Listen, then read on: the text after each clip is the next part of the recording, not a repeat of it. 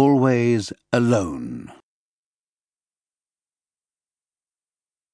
It's a good day. Sometimes you just know. Hot, like yesterday, like tomorrow, but easy to breathe. It rained recently, and he takes a deep, slow breath and holds the air inside, lets it lie there in his throat, before releasing it a little bit at a time. He exits a city bus that was once painted red and which departed just an hour ago from a bus stop in San Javier, Comuna thirteen.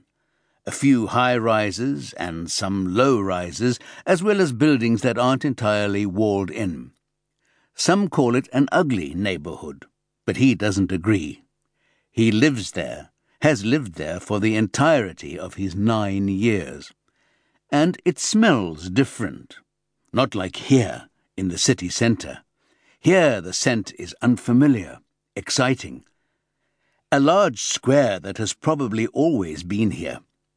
Just like the fish stalls and meat stalls and vegetable stands and fruit stands and the tiny restaurants with only three or four seats. But all these people crowding around, jostling each other, surely they haven't always been here. People are born, after all, and die. They are replaced. Right now he sees the ones that exist, but by the time he grows up, some of those will be gone, and new ones will have arrived. That's how it works. Camillo crosses the square through narrow aisles and continues into La Galleria. Here there are even more people, and it's a little dirtier, but still lovely with all those apples and pears and bananas and peaches lying in heaps, changing colours. He collides with an older man who swears at him. Then he walks a little too close to the bunches of big blue grapes, and some fall to the ground. He picks them up and eats as many as he can before a woman who resembles his mother starts screaming the same curses that the older man just screamed at him. But he doesn't hear them. He's already moved on to the next stall, and the next, and the next. And when he passes by the last stalls of fish and long since melted ice, and here the smell is not exciting. Dead fish don't like the heat, and the ones that haven't sold by lunch smell even worse. He knows he's almost there.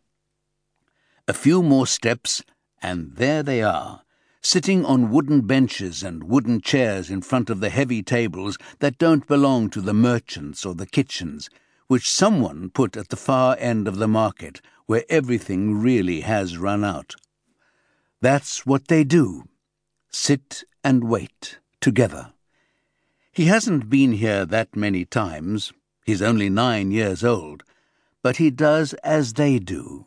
Sits down and waits, and hopes that today, today, he'll get a mission. He never has before. The others are a little older, ten, eleven, twelve, thirteen, a few even as old as fourteen. Their voices are starting to drop, cutting through the air and occasionally losing grip, falling out of their mouths and fluttering here and there just when they're about to speak.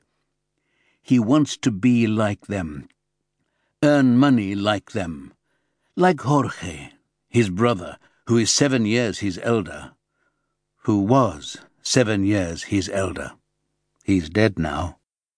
The police came to their home, rang the doorbell and told his mother that a body had been found in Rio Medellin. They thought it might be him.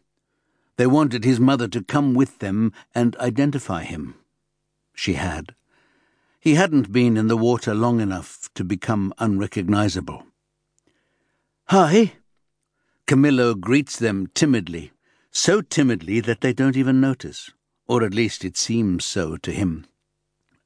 He sits at the very edge of one of the benches where the other nine-year-olds are sitting. He comes here every day after school. The voices that cut the air, who've been here longer, don't go to school at all. Nobody forces them to, so they sit here all day, waiting, talking, laughing sometimes.